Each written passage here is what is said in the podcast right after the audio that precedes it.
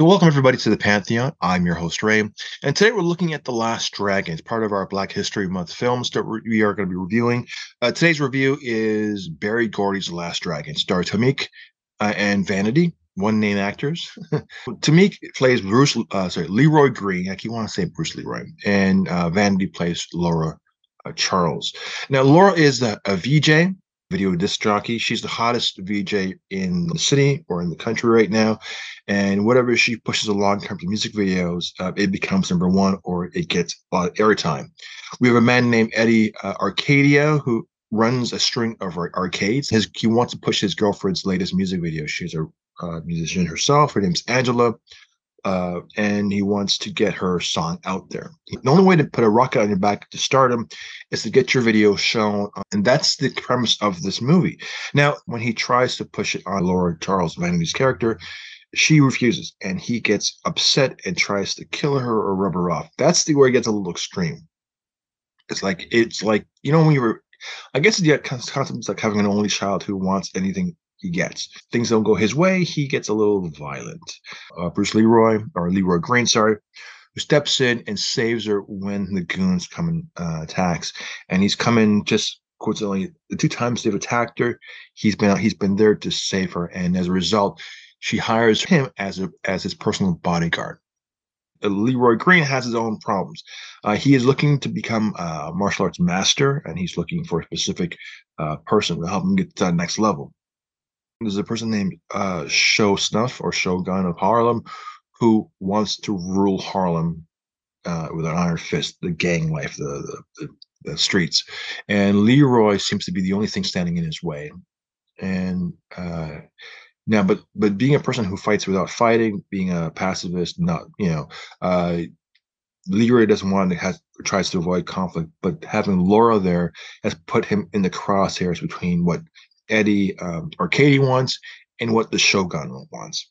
To save Laura, he's got to face Shogun and he's got to face the goons that Eddie Van Eddie Van Halen, Eddie uh, Arkadian has sent to uh, to attack him. Uh, the premise is really straightforward. It's cut and dry. There's no twist or turn. Uh, it's a love story between uh, a young fledgling uh, martial arts master and this VJ. Um, it's on the surface level of what it is, it's sort of cute and, and nice. Um, it's comical because it's like a fish out of water, sort of like uh, Wonder Woman. Wonder Woman in uh, the first film where she was uh, first introduced into the world of man, and Steve Trevor was the person who uh, helped navigate her into the world of like society. Uh, and so he, um, Bruce Leroy, uh, Leroy Green, sorry, is unfamiliar with like the ways of how things are done. Um, he because like he eats popcorn with chopsticks. He believes he is the last dragon, uh, as a descendant from Bruce Lee, to uh, try to become a, a, martial arts master. And uh, even though he's from New York and his parents are own a pizza shop in New York City, and he has a brother who um, seems like a New Yorker, Leroy, he's taking this idea of being um, you know a martial, a martial arts master you know in in the form of being like old school asian to the next degree and that seems a little off but it's kind of funny. It reminds me it reminds me a little bit of remo williams and it's an odd duck of a film. Uh it it it i guess it has a cult following because some of the lines in it is kind of like warriors the stuff that shogun says is there's a classic line from that and it holds up pretty well um but yeah, I don't think this movie. Okay, let me put this way: uh, the song from El DeBarge, "Rhythm of the Night," is a classic. It's one of the it's one of the uh, movies where how a soundtrack uh, outstays the length of a movie. Well, this is the case for this movie. Uh, this is the song that made El DeBarge a a star. Um, the film it, it, had a budget of 10 million. It made 33 million dollars back. Uh, it was critically destroyed. It was panned even back then, uh, critics did not like it, but it made its money back. It made it, uh, it tripled its profit. So, uh, but it, but since then, none, none of the stars, um, well, yeah, I mean, the star Vanity, I mean, she went on to do a couple of things. No, no, Too Young to Die with John Stamos and a few other films like Action Jackson with um, Carl Weathers. But I mean, she um, well, she got her name for those who don't know. She Prince gave her her name. Uh, at some point, she kind of rejected her fame or her sex appeal because she's considered a sex symbol back in the early 80s, early to mid 80s. And she kind of rejected that. She went back to the church and went by her her normal name and lived in Niagara Falls, where she in the end she did pass away a couple years ago, uh, pre pre COVID, uh, health reasons. I'm going to say this movie uh, has no real legs to stand on in terms of being a watchable movie. Is it is comical? It's a little uh, outdated and um, you know it's um, it's a uh, it's not even like black exploitation or or something urban an urban uh, fixation of a period or or a timepiece. Um, it feels out of place, like a duck out of water. it made its audience. It hit a target. Um, it has it has a lot of faults in it it's comical. I think it's because it is comical. It's it has its faults. Um, it reminds me of Superman with a Miss Marker and a Lex Luthor kind of character, um, like like the Gene Hackman '78 film. Um, very much so, with uh, Eddie Arkadian and uh, Angela. Um, it's it's not a movie I'd recommend. I can't I can't wholeheartedly recommend this film, but it is kind of fun. Um, I guess a lot of it, especially now, because it deals with a VJ and an arcade um, baron, millennials have, will have zero concept of why this conflict is going on. From that era, you'll understand the nature of like the v uh, the video era. You know the song "Video Video Killed the Radio Radio Star." Well, the idea of music videos, it was the biggest thing. I mean, in terms of like how we have like um, cell phones holding your music and everything like that. I mean, that wasn't a thing yet. It was, uh, and you know, Twitter and social media, that wasn't a thing yet. It was actually, it'd be years, literally almost uh, a full decade later before we even came close to having Twitter or email, you know, uh, as being a thing. So this was this predates a lot of that stuff. I'm gonna get into the email bag. Buford mailbag song. Hit it. Letters.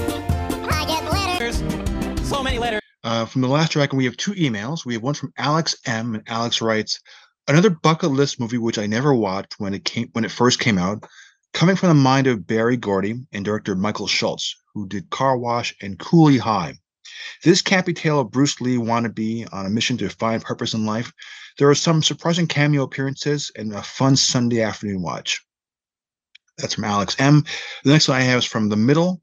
Oh, sorry, this one's from Dean. And Dean writes, the middle can be skipped entirely, a little racist and references that, that have not aged well. It's not even as so good, it's bad type of movie since nothing really happens for majority of the runtime. yeah, that's kind of what it comes down to. It's culturally irrelevant, um, but it I even in the special effects in the final sequence, the final fight sequence, um, it's past its prime. It is not worth watching. If it's more like, okay, if you want to have a movie night where it's like worst movies to watch, like a a fun popcorn like Razzie kind of film. Though this film isn't a Razzie, it's it it is done with with a certain a certain degree of charm and, and sensitivity but it does it's but it is also very self-aware that it is a joke on itself and i think the reason why um, and I think I think the reason that it is uh, can't be categorized as a Razzie necessarily is because it is very self-aware of itself in what it's doing. Uh, but it gives homage to Bruce Lee. It gives homage to Enter the Dragon by acknowledging those things and actually putting them on the screen in relations to the character themselves, and to show you how um, how absurd it actually is, but also in but in a kind of like an enduring um, like love for the art and love for the martial arts and love for the actor in its own way and infusing the ideas of like music and a simple story like good and evil and superman is kind of a theme base for it this is where it comes from you know, and the idea of the art of fighting without fighting, which came from the actual line in um, Enter the Dragon. So, uh, in that sense, um, it's not a Razzie because it was done. It was done specifically tongue heavily into the cheek, and because of that, you can't make it a Razzie because it's too self-aware of itself. It's aware of its own joke, but it is not quality of film back then, especially now.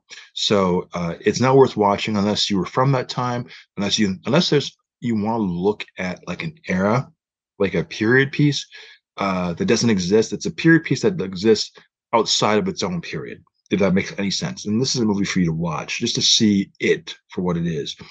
Um, it's not as bad as The Room because it's intentional and it's a love story which is endearing and touching, but it is a movie that's lost its place. Anyways, uh, with that, I'm Ray. We'll talk to you later. Take care. A martial arts champion in search of the glow. Master, I need more time. I am no longer your master. A rock and roll star on the rise. I know what it's like to lose precious things. A madman. Shogun of Harlem. A maniac. The glamour, the power, and the sound of Motown. This is Berry Gordy's The Last Dragon. It's about the power of the glow. Taimak, Vanity. Berry Gordy's The Last Dragon, directed by Michael Schultz, a Motown Productions picture from TriStar.